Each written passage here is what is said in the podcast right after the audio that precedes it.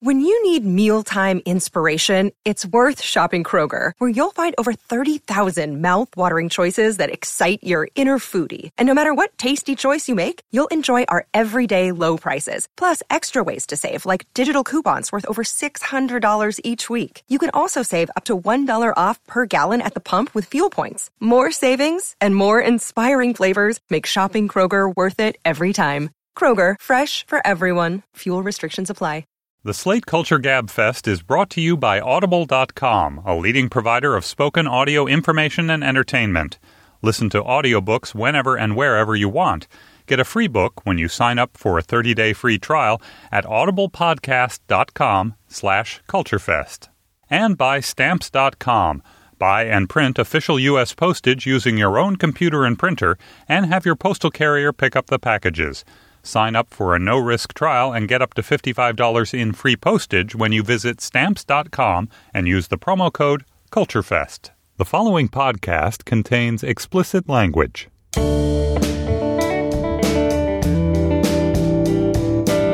I'm Stephen Metcalf, and this is the Slate Culture Gabfest. Are You There, God? It's Me, Hollywood edition. It's Wednesday, April 2nd, 2014. On today's show, Noah, it's the Old Testament Palooza from director Darren Aronofsky. And then Doll and Em, it's the latest HBO meta comedy starring Emily Mortimer as more or less Emily Mortimer herself. And finally, the great website Television Without Pity Goes Dark. Joining me today is Slate's deputy editor, Julia Turner. Hello, Julia. Hi, Steve. And of course, Slate's film critic, Dana Stevens. Hey, Dana. Hello, Stephen. I, guys, I heard this crazy April Fool's like larky, pull my leg, fool me twice kind of joke today, which is that last week when the show went totally dead, totally dark, nothing, that they brought in Pesca, Swansburg, and some third guy, I don't even know what. Jessica Winter. named Jessica Winter and did the show without us, which is just ridiculous because if that happened, I mean, we're talking dogs and cats living together, mass hysteria, the dead rising from the grave. I mean, right? Just insane. I think it was like risky business. They were like running a brothel. There was a rager. You know, I think it was like all about Eve, and they're all out for our jobs. they can have them. I I think we might be in trouble. But my word is that this is what made it completely absurd. That they did a pretty good job. Yeah, I heard it yesterday, and it's it's it's quite funny, and I love Jessica's endorsement. Oh, cool. All right. Well, anyway, welcome back, and thanks, of course, to the guys who subbed to us last week. All right. Well, moving on. Darren Aronofsky. Wait, wait, wait. Before we move on, I I have an announcement. More twins. oh God, no. Um, we, as I mentioned a couple weeks on the show, are doing a live podcast in Montreal. That's Canada. That is the Slate Podcast Empire's first international edition. Aren't we cosmopolitan? I mean, I would have put the money on us being the first international show, don't you think? Yeah, not those Philistines over at Political. No, those those isolationist homebodies. Anyway, we're clearly the ones who are most meant to be international. Um, and we've got this live taping in Montreal at the Blue Metropolis Montreal International Literary Festival. So we'll be there, and a bunch of wonderful and fascinating authors will also be there. So if you've been looking for an excuse to hop to Montreal for a lovely weekend in one of Steve's favorite cities, you should book some tickets for our live show, which is on Sunday afternoon at 2 p.m. And also the evening before, we are going to be having a private drinks hour at Bily Kun, which is the bar Steve has touted many times on this show. One of his favorite watering holes in Montreal. We'll be there. We'll have a little area booked. We're looking forward to meeting and mingling with you, hearing what you guys think of the city, the other great speakers on the panels there that weekend. So, yeah, we'll see you guys in Montreal. Field trip. Yeah, Montreal better be all that you've cracked it up to be, Steve. I've never been there. Oh my God, it's incredible. It's it's France without the French people. It's a what more could you ask for? the only story I've heard about Montreal is like a bachelor's party there that ended up with like doing cocaine with like hookers in a parking lot. Is that what's going to happen to us? that's that's known as Tuesday at Bily Kun. Jesus. All right, we might be in over our heads. All right. Well, Darren Aronofsky is the director of such movies as Pi, Requiem for a Dream, and Black Swan. God, meanwhile, is the author of The Heavens and the Earth, All Space, All Time as We Know Them, and by dictation to Moses, the Pentateuch, which includes within its book of Genesis the story of Noah. Now, thanks to the miracles of CGI, the miracles of the Old Testament can be brought together with A list Hollywood directors and stars like Russell Crowe, who here plays the patriarch who receives the prophetic task of rebooting all humanity. Our family has been chosen for a great task to save the innocent. The innocent? The animals. Why are they innocent? Because they still live as they did in the garden. Yes. We need to save enough of them to start again. But what of us? I guess we get to start again too. In a new and better world. But first, we have to build. The great flood is coming. The waters of the heavens will meet the waters of the earth. We build a vessel to survive the storm.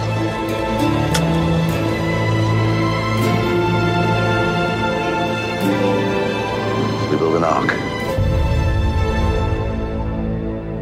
All right, well, Dana, I'm dying to hear what you have to say about this movie, whether your feelings about it were gusty, floody, you know, humanity eradicating, what exactly they were. But let me ask with a lead with an actual question, which is isn't Darren Aronofsky, whatever else is true about the film, isn't he, with his hallucinatory style, uh, the right guy to make such a movie? He is and he isn't. I mean, he's certainly the right guy to ask the theological questions that this movie asks. And I was impressed to the degree to which it does ask theological questions. I'm still sorting out my feelings about it. Usually, when we talk about a movie on the Gabfest, I've already reviewed it and sometimes done a spoiler special too and really thought it through. This time, because I was on vacation last week when this opened, I haven't. So I'm really just kind of still reacting to it in real time. I would say, on the whole, that this movie does not work. I don't think that it's good drama. I don't think it's particularly effective storytelling. It's got many ridiculable long stretches, but I was sort of impressed at its intellectual and philosophical ambitions, to tell you the truth. I mean, the way that Russell Crowe's character of Noah is drawn, the way he's written, and the way Russell Crowe plays him is just so un Hollywood biblical epic. And it's so, you know, it's sort of affirmation of the void. And we can get into sort of how that plays out in the movie. But even though this movie does end with the traditional rainbow and dove with an olive branch that the Noah story always ends with, there is not a sense of hope for humanity running throughout this movie. And essentially, Russell Crowe's Noah is this anti human figure who thinks that what God is asking for him is to eradicate all of humanity, including his own family, and that they should be the last, and that his youngest child will die, and that will be the end, and the earth will continue without humans. And, and Aronofsky sort of seems to be getting behind that in a way as a philosophical principle. So I guess I would say that in spite of the long, ludicrous stretches, that impressed me enough that I'm glad this movie exists. Yeah, I had a similar response, which is that I'm glad I saw the movie, although I sympathized with the nine year old who walked out ahead of me saying, that was the longest, boringest movie I ever saw. like the, the, movie is unwieldy. Um, but who there, takes their nine-year-old to that movie? Also, there were so many kids in my screening, and also so many people looking at things on their phone, which may also be a testament to that it felt like the longest, boringest movie that some people ever saw. But I think A.O. Scott had a line in his review that the most radical thing about the movie is its sincerity, and I thought that was really apt. That that it really does seem to be puzzling through the question of what it meant for God to want to eradicate all of mankind and strains of this adaptation that play as an environmental parable for today. There's a class of very metropolitan, urban, mechanically, technologically inclined people who have robbed the earth of its resources and turned it into a barren, treeless wasteland who now have turned upon each other and are eating babies and raping women in the street and totally reprehensible and have weird beards and they all need to die so that Noah and his more normal noble beard can move forward or something. But there's also s- several scenes of mourning for the innocents that are left behind. So there's a real question as to whether it is actually the worthy who have survived or just the most fanatical. That's funny you should say that, Dana, because what I was going to say to Julia is that was precisely my problem with the movie was how stacked the deck appeared to me to be. I mean, it is a huge peculiarity that the two major religious traditions of the entire globe not only have a creation myth in which Adam and Eve are placed in, you know, the Garden of Eden and they taste of the fruit of knowledge and are fallen and uh, must be redeemed and on and on and on. Oh, well, if you're a Christian, you believe that they are eventually redeemed. If you're uh, Jewish, you don't. But anyway, whatever. Um, but that as an add-on to that, the entirety of their progeny is completely tabula rasa by God, right? With the exception of this one family grouping. And the Noah story really, in that sense, is extraordinary. And I thought it would have made a much more interesting film even in Hollywood terms, if you had felt more strongly that in fact what humanity had created was, by humanity's terms, quite beautiful and enchanting and advanced and industrial, and instead it's this kind of post apocalyptic mad. I mean, like literally, they've created a hell on earth and we deserve these floods to come. You make a much more intensely Old Testament and, eh, you know, pardon the phrase, existential movie if you put Noah in the in the situation of Abraham, which is getting a um, a direct order from God to do something that by the standards of by human standards seems completely irrational. It seems to be evidence only of the most jealous creator and awful creator. And um, you know, this is this is the nature of the Old Testament. It's the nature of Job. It's the nature of Abraham being told to kill his uh, his son. I thought the deck was so stacked you couldn't wait for the flood to come along and completely wipe uh, the face of the earth clean. And then the other thing I'll say is I didn't like the movie at all as a, as a film uh, on any level. And there was an old Denis Leary routine that he used to do on MTV where he said, get on the bus. He would tell some incredibly pompous rock celebrity like Michael Stipe to just go get on the bus next to Guns N' Roses and shut the F up, right? I just sat there and I was like, look, this movie was made for what, a buck 40, right? I mean, this movie was made for $140 million or something. What would happen if you took away $138 million of it? I mean, get on the bus with Land of the Lost. I mean, you know, those rock monsters were nothing more than Sleestaks by another name. I mean, the, the story of Noah is powerful but short it's bereft of many details. And to plump it up into a two and a half hour Hollywood epic, you have to put in a lot of nonsense. I found the movie completely exha- exhausting, and I was done with it after 15 minutes.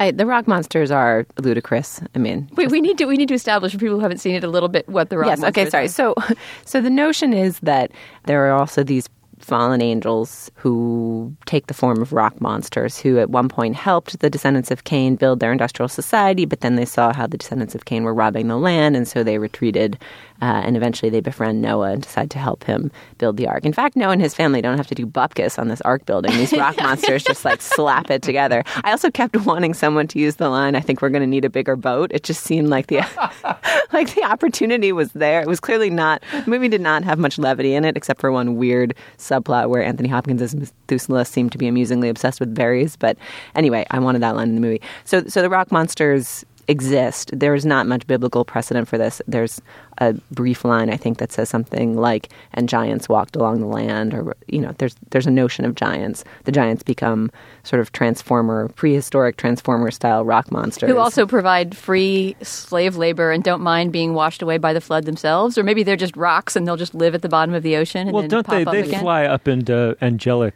Oh, that's right. Uh, the they de-encrust themselves from yeah. their rock bodies. Yeah, rays of lava shoot. Anyway, that that part is ludicrous. And but, it felt but, like that felt like a concession to Hollywood to me. I mean, I know that the the the screenwriter Ari Handel and Darren Aronofsky developed this idea together from that giants line in, in scripture, but it, it did feel to me very Transformersy the way that they were, you know, just these sort of big mechanical grunting helpmates, and the fact that they were voiced by what was it, Nick, Nick Nolte. Nolte, and uh, another one was. Frank Langella, it, you couldn't really tell. I mean, they just sounded like processed monsters to me. At the end, I saw that they had character names, and I was cracking up because I had no sense of them having any individualized Individual characters at all. It was all Og, voice of Og. So One had like a slightly more crooked face or something. But back to your point, Steve, about the how the movie would have been strengthened if it had had more ambiguity. I think that's really true. And I think if the human society that was being obliterated had been made more appealing and beautiful, that would have strengthened the movie. I also felt it was an incredible, unspeakable weakness for a $140 million Hollywood movie to tell the story of Noah's Ark and do such a shitty job with the animals. Here, here. The yes, animals. talk about the animals. I mean, this movie basically should have just been like winged migration. Like they should have gotten the people who did the Blue Earth series to film actual animals. To I mean, the whole point of it, the whole question is: is God's creation more perfect with or without human intervention? So it seems mm-hmm. like you need to spend some time appreciating the beauty and wonder of God's creation. And the only animal we really see up close is like a weird feathered dog who perishes early on in the film, who is not a creature that exists in the world today. So the CGI ness of it is more acceptable because it's not something you're familiar with. You're not like, oh, that doesn't look like my feathered dog. And then when the animals enter the ark, you see them in big swarms and flurries and rushing movement. I mean, they're almost like water themselves. They come kind of in stream, cascading streams into the ark. You don't spot individual ones. There's one moment where like an elephant esque animal falls into hibernation with a little child's book type smile on its face. But apart from that, you don't have any sense of the pairs of animals as individuals or well, of their that's specific because beauty. Jennifer Connelly, who plays Noah's wife, puts them all to sleep with this magical smoke censer that I guess exists in the past, where you can just walk through the, the hold of the ship swaying this church like censer, and all the animals cozily fall asleep for the rest of the movie. I completely agree. I actually was sort of thrilled by some of those scenes where they streamed onto the ark, especially when the snakes all come and they're all kind of people are freaked out that they have to transport all these serpents. But yeah, once they get on the ark, there is nothing done with them. It literally is, is as if the screenwriter just decided to shut them down, so we don't have to worry about animating them. I, yeah, I mean, there just could have been so much more drama there. I mean, that was another charming moment in the movie was when the snakes all come. Jennifer, first the birds come, and everyone's like, "Oh, birds, beautiful flight, hooray!"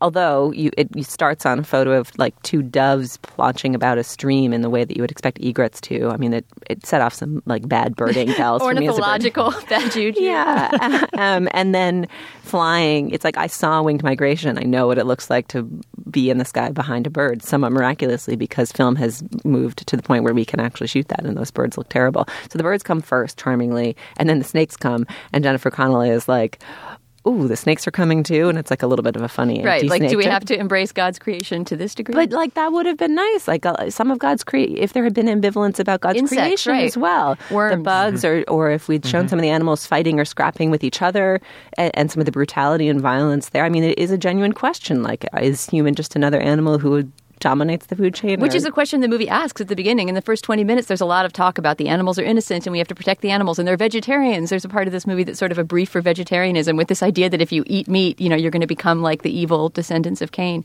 Yeah, all that was a lost opportunity, as was the opportunity to create a, an alternate bestiary. You know, if you're going to imagine the feathered dog at the beginning, I mean, you could have put all kinds of crazy imaginary animals on the ark and it could have been wonderful and whimsical, but that was all. Yeah, and I read somewhere that they didn't use any animals in the f- in the filming of the movie, which I think may have been part a contributor to how shoddy the CGI looked.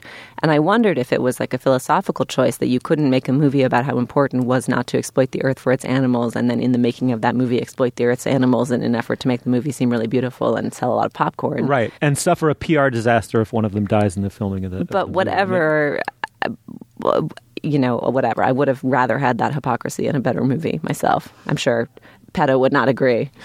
Right. You, you don't have to talk the audience into asking a philosophical question it's not already asking. We're already asking ourselves, what have we done to fuck up the creation? What have we done with this, the common legacy from which we emerge as beings, right? I mean, it's like we, we're all wondering what the fuck is going to happen to this planet and whether we have squandered I mean, it's you can't even describe it in objective terms. It's not that the Earth is beautiful; it's that the Earth is us, and that's reciprocally true. Like we have no existence apart from that, right? And it's what we're going to do to squander our own self as beings in a natural world is at some level on everyone's mind, even those people who would deny global warming, but also have maybe perhaps profound religious leanings, you know, that incline them to believe that the story has a literal truth to it. I mean, there's just no one you can't put on the edge of their seat if you ask the questions properly. And part of the problem is you made Russell Crowe inhuman. You made him too much a creature in some ways of the Old Testament. But I respect that about this movie. I respect you just said that it wasn't it wasn't Old Testament enough. I mean, I actually sort of respect that Russell Crowe is a thoroughly unlikable, possibly insane patriarch of the future. I think that that's the role that God plays in the Old Testament.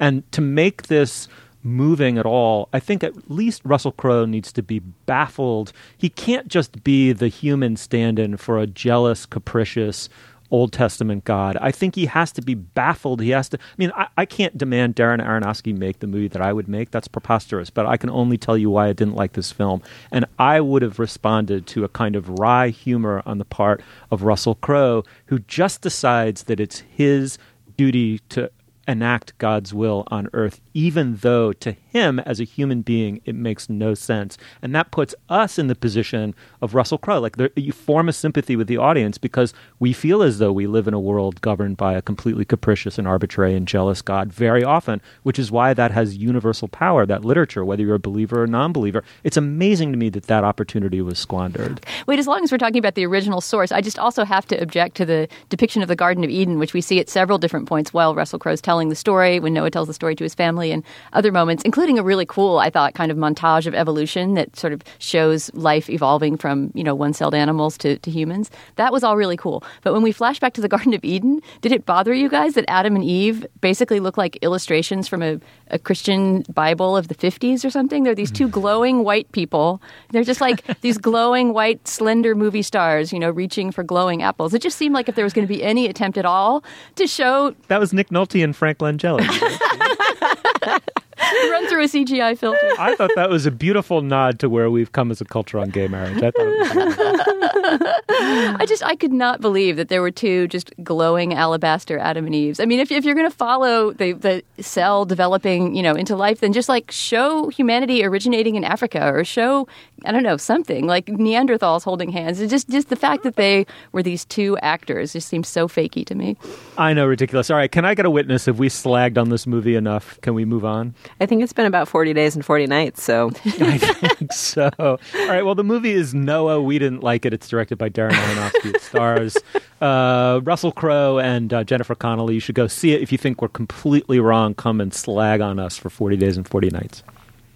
All right. Well, now is the moment in our podcast where we talk about our sponsor, Julia Turner. What do we have? It is indeed, Steve. Our sponsor this week is stamps.com. Do you think that Noah considered just shipping all the animals to the future? Like, what if he had just airmailed them? He'd like put them all in crates and then they were just like hovering in FedEx planes. But he didn't have a home digital scale, did he?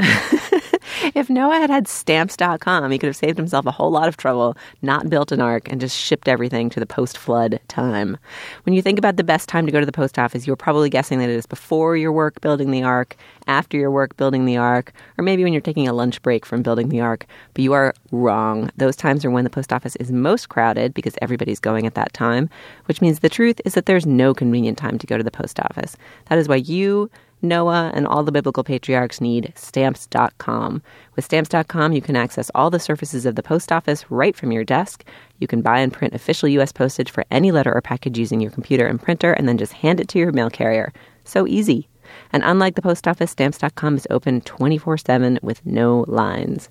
Right now, you can use our promo code CULTUREFEST for this special offer, getting a no risk trial plus a $110 bonus offer, which includes a digital scale and up to $55 worth of free postage.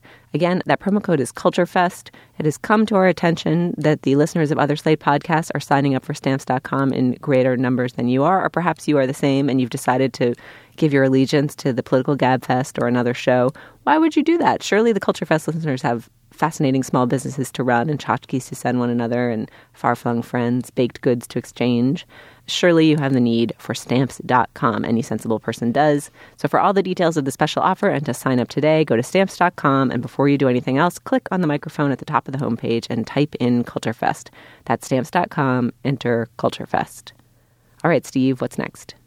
All right, well, moving on. Doll and Em is a British comedy import now airing on HBO in a six episode run. It might better be called a meta comedy, as it stars Emily Mortimer as a movie star named Emily Mortimer and Dolly Wells as her best friend named Dolly Wells. You get the picture.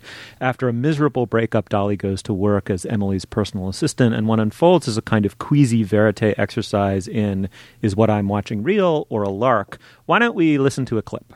So, what, what does an assistant do? Like, do I make you breakfast? No, no, you, definitely sure? don't have to make breakfast. They have it there at this on the set every day. But shall I make coffee or get you coffee or tea or something? You'd have to get up too early. That's fine. I don't mind that. Really, I don't need coffee. You sure? Yeah.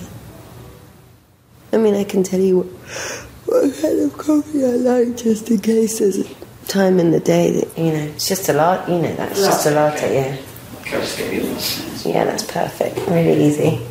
Um, so what else? but tell them to make it really frothy. Really frothy latte. Frothy latte. Just ask for loads of frothy milk. Good. Okay. Latte frost, frothy latte. Yeah, that's it. And then um, And three shots. okay, okay, latte, frothy latte, three shots. Okay, what else? Um, in a medium-sized cup. So otherwise, it gets too weak if it's in a big cup. a la- frothy latte, three shots in a medium cup. Yeah. Okay, cool. And then, do I wash your clothes or wash your? No. No. Oh my god, that would be so creepy.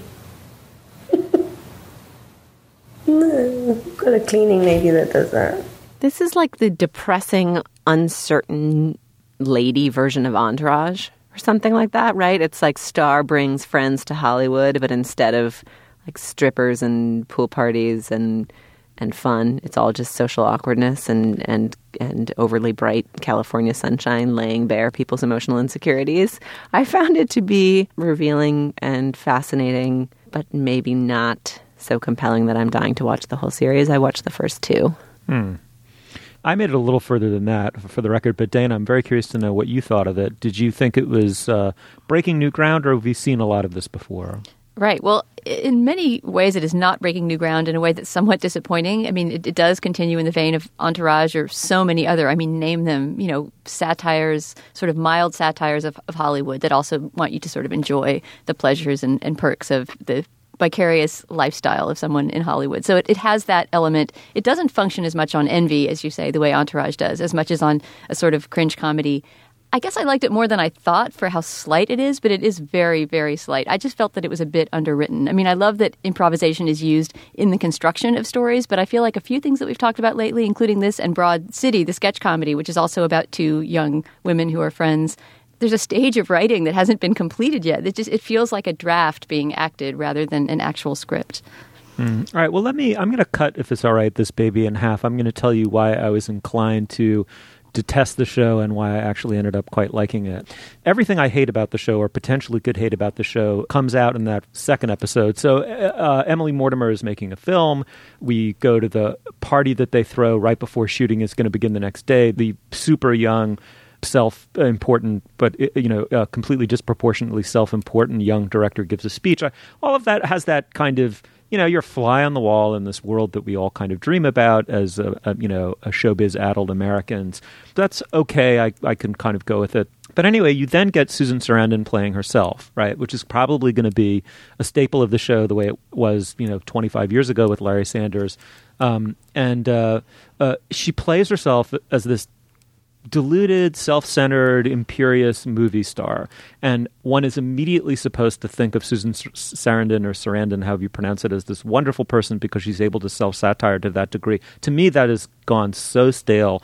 I'm also just in general a little bit sick of Hollywood cannibalizing itself. I don't need to see more footage of uh, of Hollywood stars being themselves when they're not really being themselves. That said, I like the show, and the reason I like it is I believe in this friendship. The friendship strikes me as completely convincing. It's rooted in their own actual friendship. And the dynamic that occurs between two very old friends, one of whom becomes either very wealthy or very famous, to me is utterly fascinating because it's happened to me now. And one of my oldest and closest friends has become richer than God. And all I can say is that is that even though these are English women, and the last time I checked, he and I are a couple, you know, dipshit white guys from America they are getting something very real about, you know, one person passes through this membrane and becomes fame and money in the modern world just turn someone, a commoner, into a completely uncommoner, into a completely different kind of being. It just is a fact of modern life. At the same time, you possess a unique status vis a vis another person, whether they become famous or rich or not if you're their oldest and closest friend. And these people are virtually sisters. And what happens when one of them passes through that membrane and what happens to that friendship and what happens to them as individuals, to me, actually is a subject of appropriate subject and a compelling subject for a comedy of manners. And I think that they've nailed that part of it without overdoing it. I think it's not thickly written in a in a way, Dana, but I think it's sharply written, and I really appreciated it for yeah, that. I would agree with that. It, it, is, it is sharp but not thick. I would appreciate a little bit more thematic density. Maybe it feels a little bit low stakes. Whether you know Doll and Em's apparently still invulnerable friendship is going to suffer more slights each week or not. So I'm not exactly sure how this will take turns into bigger drama, or, or, or if it will. Yeah, they they both are oblivious to their own flaws in ways that end up causing them to make fools of themselves in various ways. I guess in the sense be jerks. In the sense that this does recall that what Willa Paskin of Slate called jerk TV tradition, which includes Enlightened and and, and Veep, Julia Louis Dreyfus and Veep, and other kind of negative female characters. I, I that, that's where I think the thick writing needs to come in. I mean, I just I don't think it's it's quite enough for us to feel this gentle, bemused tolerance toward them. I feel like there needs to be more of a density of, of development in order for us to hate them satisfyingly and love them at the same time. I, I disagree with you there, Dan. I think Emily Mortimer shouldn't be what Susan Sarandon is in that second episode, which is this bro- way too broadly written uh, caricature, and she shouldn't be Ricky Gervais in the in the original Office. She sh- shouldn't be this person for whom the you know discrepancy between how she perceives herself and how we and everyone else perceive her is massive, and then the comedy is generated from that. This is way subtler than that, but I think truer, which is that this is an essentially decent, sensitive human being who now, according to the dictates of Hollywood, is being treated like a miniature queen. She's become, and this does, you know, this does happen. Like people become imperial within their own pond and and they become conscious of how big the pond is as well. And it's going to change you. It may not warp you or destroy you in some huge Darren Aronofsky bring on the floods of you know eternity way but it, it will shift you and it will shift the most important relationships in your life. And it seemed to me exactly that subtlety of register you know the little Geiger counter that this show takes to these changes it shouldn't be any broader. I'm glad that it's not a broad comedy I hear you on that. I think, in a way, what it's showcasing is the distance between one's current self and one's past selves, and the oldness, the age of their friendship helps show that up, helps set that off, helps her realize the friction between her current self and her past self, the Emily Mortimer character. And that's part of what gives the show its interest. And the chemistry between the two actresses really is amazing. They've known each other, I guess, since early childhood. There's a picture of them, a framed picture of the two of them in the bathtub together, where they look to be about four years old. And I can only assume that it's not Photoshop and that they, you know, they really have known each other that long. It's also interesting that they look a lot alike, Dolly Wells and Emily Mortimer. And somebody comments at one one point early on in the show, you two could be sisters. You know, so the fact that they're these kind of physical doubles, but one of them has more fame and success than the other, and you know that that creates this rivalry between them is all just very interesting. There's also, as the series goes on, some romantic rivalries between them in moments where they're sort of vying for the same attention of the same man, and all that stuff is, is just kind of good girl drama. Let me take that as an occasion to point out the quickly the other thing that I love about the show, which is does seem to me a somewhat nuanced commentary on the winner take all society. These two young women grow up in England, virtually indistinguishable from one another. They're both middle class, intelligent, attractive white chicks, and one of them just happens to have the right kind of talent or the right kind of look, and she becomes she becomes famous, and she suddenly the world. Uh, rushes toward her in this bottomlessly affirming way, and it makes no such motion in the direction of the other. And so we're meant to see that the sorority between them is intimate, but the gulf between them is also immense. And that's a social commentary. It's not just a personal commentary. It's something about what the world now does to recognize certain kinds of people and ignore others. And it just seems to me that, that, that that's hitting some interesting nail that I didn't quite know was there right on the head. I'm interested that you liked it better than either of us, Steve. That's kind of cool. All right. Well, the show is called Doll and Em. It's on HBO. It's only a six episode run. It's not a big waste of your time if you want to check it out. Tell us what you thought of it. Come to our Facebook page at facebook.com slash culturefest. All right. Well, now is the moment in our podcast where we talk about our other sponsor, Julia Turner. What do we have? Our sponsor this week, Steve, is Audible.com, which is the leading provider of premium digital spoken audio entertainment on the internet. They have more than 150,000 titles of everything from classics to current bestsellers, and you can listen to these audiobooks on almost any device, including whatever it is you're using to listen to us right now. We have a special deal for our listeners. If you sign up through our show page for an Audible subscription, you can get a free monthly trial and one free audiobook. Uh, we also have been collecting here the Slate Culture Gabfest bucket list. This is Steve, Julia, and Dana's list of books that you simply must read before you die to be a cultured person on this earth. They're the books that we would collect and put in our own personal culture arc to survive the flood and the deluge. Um, we've had a bunch of great recommendations so far, and I think Steve has one for us this week. Steve, what is it? I do have one. Um, so I think probably a fair portion of our fans of or familiar with at least the works of Alice Munro and Deborah Eisenberg, two modern mistresses of the short story form. But for Eudora Welty, I don't think we would have either one of those women. Um, Eudora Welty is one of the great short story writers of all time. Uh, some of her short stories make me swoon so hard, I'm not sure I'll ever get back up off of the off of my fainting couch. She just was an extraordinary uh, short story writer. I mean, maybe the, one of the greatest this country's ever produced. And of course, uh, the, many of them appeared in the New Yorker. If you go to audible.com, you will discover not the selected, my friends. No, no, no. The collected stories of Eudora Welty clocking in at 32 hours and 18 minutes. That's right. You can drive from Newark, New Jersey to the outskirts of Los Angeles without ever not hearing a portion of a Eudora Welty short story. My all time favorite one is No Place for You, My Love, which you should read. And if you get to the end and your heart doesn't cleave, then you are a gleaming tower of inhumanity and can go sit next to Julia Turner and trade notes. But it's such. a fantastic uh, she's it's just an incredible story she's incredible a variety of people read them uh, in this instance so you won't get bored check it out eudora welty the collected stories of eudora welty That sounds wonderful, Steve. I'm I'm glad we're adding Eudora, old Eudora, to the bucket list. I actually like Eudora Welty's stories, but I'm not sure you can hear me glug glug glugging from the bottom of the flood that has crushed me and my kind.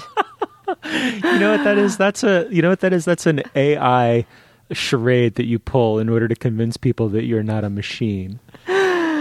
Anyway, listeners who would like to enjoy this book or some of the other ones we've recommended or any of the one, more than 150,000 titles at Audible should check out our deal. Go to audiblepodcast.com slash culturefest and you can sign up for a free monthly trial, get a free audiobook, listen to Eudora Welty all the way to Los Angeles, then then play it again on the way home. Again, that's audiblepodcast.com slash culturefest.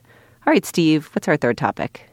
All right, well, moving on. When Sarah Bunting and Tara Ariano started dissecting episodes of Dawson's Creek online back in the 1990s, they probably did not have a revolution in mind. The resultant website, which eventually became known as Television Without Pity, has popularized the recap, a fanboy and fangirl format now deployed across the internet and elsewhere.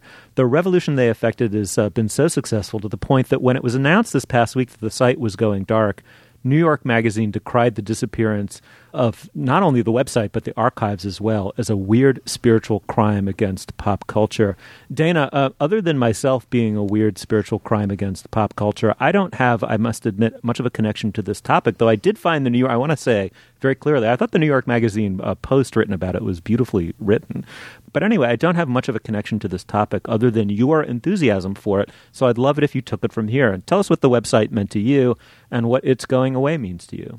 I guess seeing that Television Without Pity is over, it's being shuttered, and its archives are, for the most part, disappearing into the ether just made me feel sort of nostalgic and sort of old because it kept on being paraded that this was an example of Web 1.0, whatever that means. I don't know when, when the web started or when we were, we're at Web 0 exactly, but I guess Web 1.0 is something I'm also a relic of. And at the time that this blog was starting to take off and get big, or blog would not be the word for it, this site, I had my own personal blog, as you know, many of my friends who are now professional writers did, and it was just sort of a I don't know what I think of as sort of a fun guerrilla period of self-publishing when it was actually sort of possible to get read as a self-published person, which is exactly what Tara Ariano and Sarah Bunting did. Obviously, sort of turned their own fan obsessions into this this huge, rich archive of of television arcana, and that really is what it used to be. I mean, I sort of think of it less as a recap site than as a a place for people to stretch their writing into crazy directions. And when you got somebody on television without pity who recapped a show well, you could enjoy and love those recaps completely independently of whether you cared anything about the show. But just because that person was pursuing, you know, their their own obsessions and really having room to stretch, their recaps were absurdly long, pages after pages after pages. It would be, I don't know, a couple thousand, maybe 3,000 words sometimes on a You were- single it was often 8, 9, 10, 11, 12 pages that you had to click next and then wait for it to load at 2001 internet speeds. And you had to wait a few days for them to appear, too. Remember, there'd be the mini recap right after the show aired. There'd be a couple paragraphs, and essentially the person was putting in a placeholder saying, I'm working on it, I'm working on it. And then you'd sort of wait for them to take their time. It would never happen now that you would wait, you know, up to, I don't know, four days, a week, until the next show was about to air before you would read the, the recaps. In particular, I remember this woman, Alex Richmond. I have no idea what else she's written since then or what happened to her, but she recapped Sex in the City for Television Without Pity. Not a show that I was particularly connected to at the time. I watched it occasionally. I sort of hate watched it, but man, her recaps were hilarious. They just had their own voice. They were dead on. They got exactly what was ridiculous and also what was wonderful about the show, and they were so much fun to read. So the fact that that stuff is disappearing in a way makes me the saddest of all. I don't really care whether Television Without Pity continues to exist because it's not what it used to be. The creators have left, and there's recaps everywhere.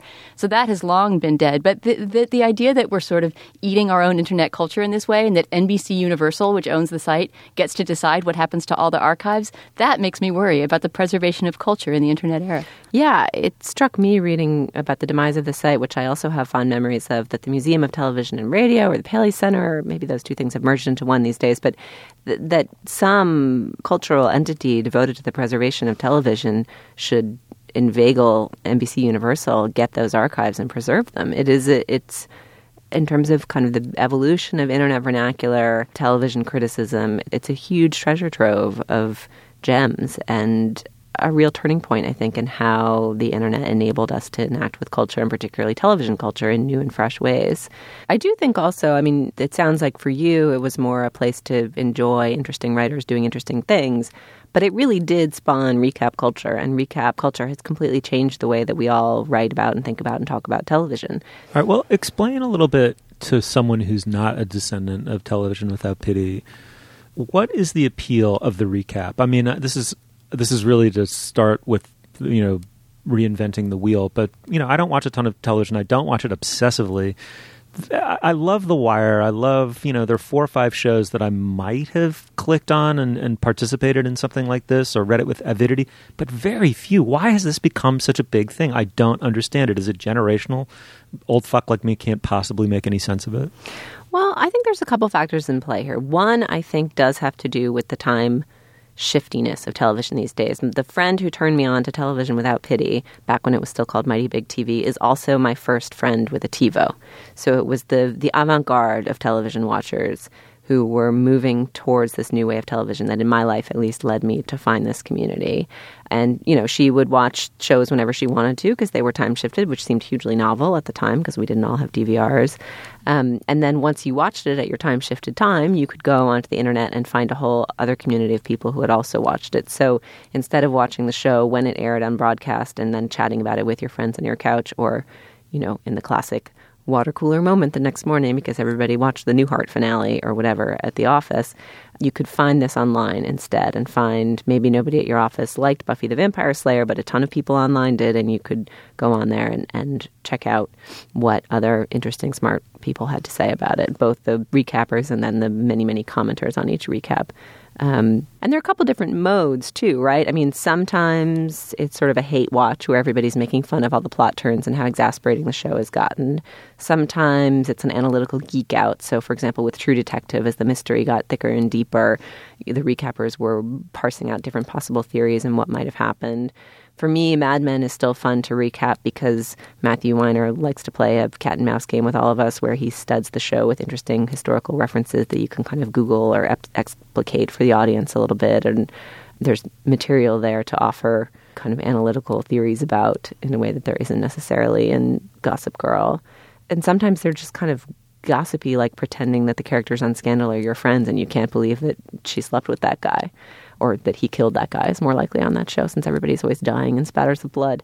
Um, so there's there's more modes. I'm probably missing other modes besides that, Dana. But yeah, I mean, I just feel like the recap has gone so far from what it was when Television Without Pity started it. I mean, one of the reasons that it was it was fun to go and read the stuff on that site is that it was a novelty. It wasn't anywhere else. There was something funny about the idea that you could dive so deep into one episode of a TV show. Now, of course, that's happening everywhere, including in real time on social media, and so the need for a site like that is obviated. But I also think some of the fun of it is obviated. I mean, I'm not going to say there aren't great recappers out there and that there's not some something about recapping culture that could be interesting, but it seems so universal to me now that I feel sort of this sense of exhaustion after, you know, a big finale for True Detective or something like that. It just feels like there's an infinitude of, of commentary out there and it's sort of impossible to filter through. Some of it's boring, some of it's not. I don't know. I don't necessarily see the need for every show to be painstakingly recapped unless there's a specific voice to the recapper. I remember I'll never forget the season of American Idol, which I'd never watch a minute of, when Paul F. Tompkins, the comedian, recapped American Idol for some reason for Vulture. It was fantastic. So when you get the right match of a voice and a show, or a mismatch like that that's so extreme that it becomes funny, then then there's something wonderful in it. But just this kind of need to just go over the TV of the previous night seems to me at this point a little bit overwhelming. All right, so clearly what's needed is a recap site for recaps.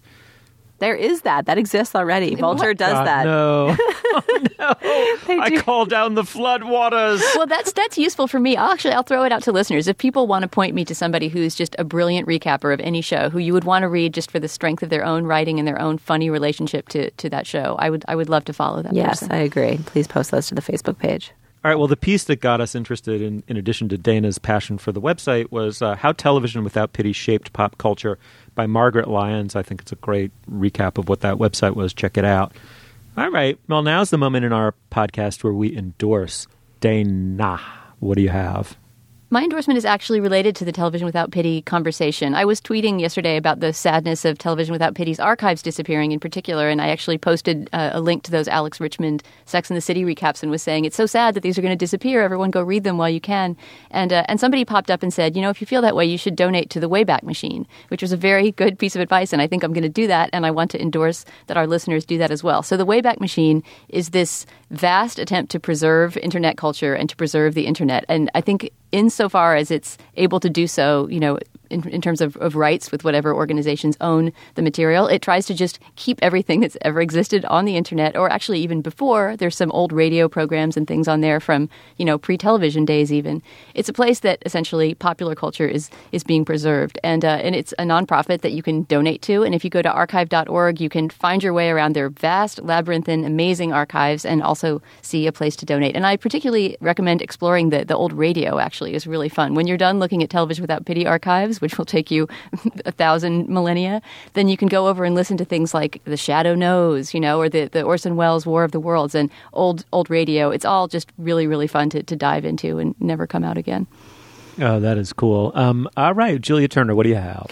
Well, because I'm a Philistine robot at the bottom of a vast churning sea, I will recommend for people who don't want a subtle, emotional take on the moral depredations of Hollywood and fame, a slightly zingier, poppier, broader version of the show, which is episodes on Showtime. Did we discuss episodes on the show? Is that the Ricky Gervais no, Hollywood? No, No. it's the one that stars Matt LeBlanc as Matt LeBlanc and a British couple of screenwriters who come to Hollywood to write a show that stars him and get completely flummoxed and corrupted and be- befuddled by Hollywood and all its ways in the process.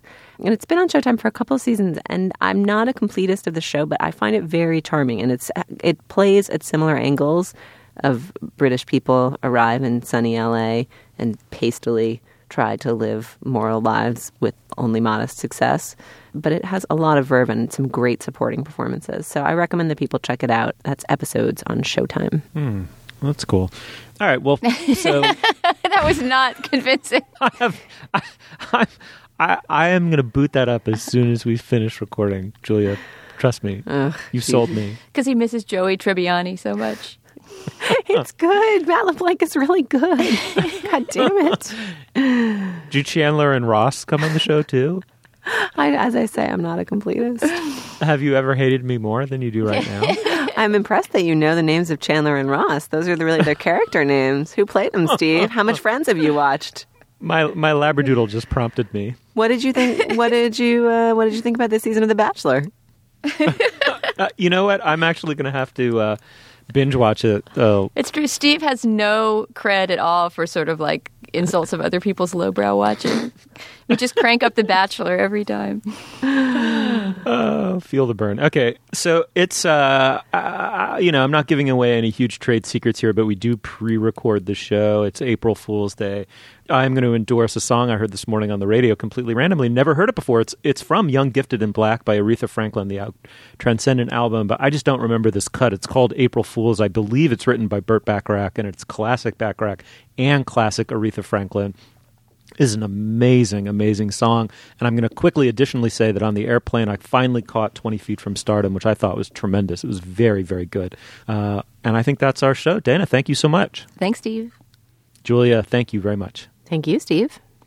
You'll find links to some of the things we talked about today at our show page, slate.com slash culturefest, and you can email us at culturefest at slate.com or drop us a note at our Facebook page, facebook.com slash culturefest. I'm laughing at how fucking awful and dismissive my voice was. I, I, it's coming back to me now after your endorsement. It was that was the worst it ever was. That that's cool. It has some. Com- uh, it has some competition, Steve. Like, it really was. A, I couldn't give a smaller shit if you reduced me down a million times. And yeah, anyway, okay, moving on. I want our listeners who actually watch that show to weigh in on the show page and and and tell Steve why it's good. So try and actually persuade him to give a shit about episodes. It's genuinely a oh good show. Matt LeBlanc is at his keyboard right now, typing furiously. I surpassed myself. Okay. Our producer is Ann Heppermann. Our intern is uh, Anna Schechtman. The executive producer of Slate Podcast, of course, is Andy Bowers. And our Twitter feed is Slate Cult Fest. For Dana Stevens and Julia Turner and Matt LeBlanc, I'm Stephen Metcalf. Thanks so much for joining us. We'll, we'll see you soon. And hopefully in Montreal. Don't forget to buy tickets. Bily Kun, baby. Slate.com slash live.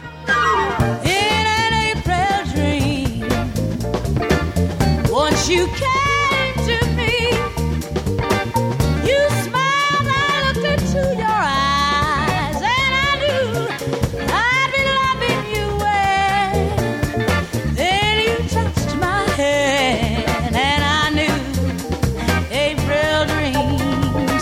come true.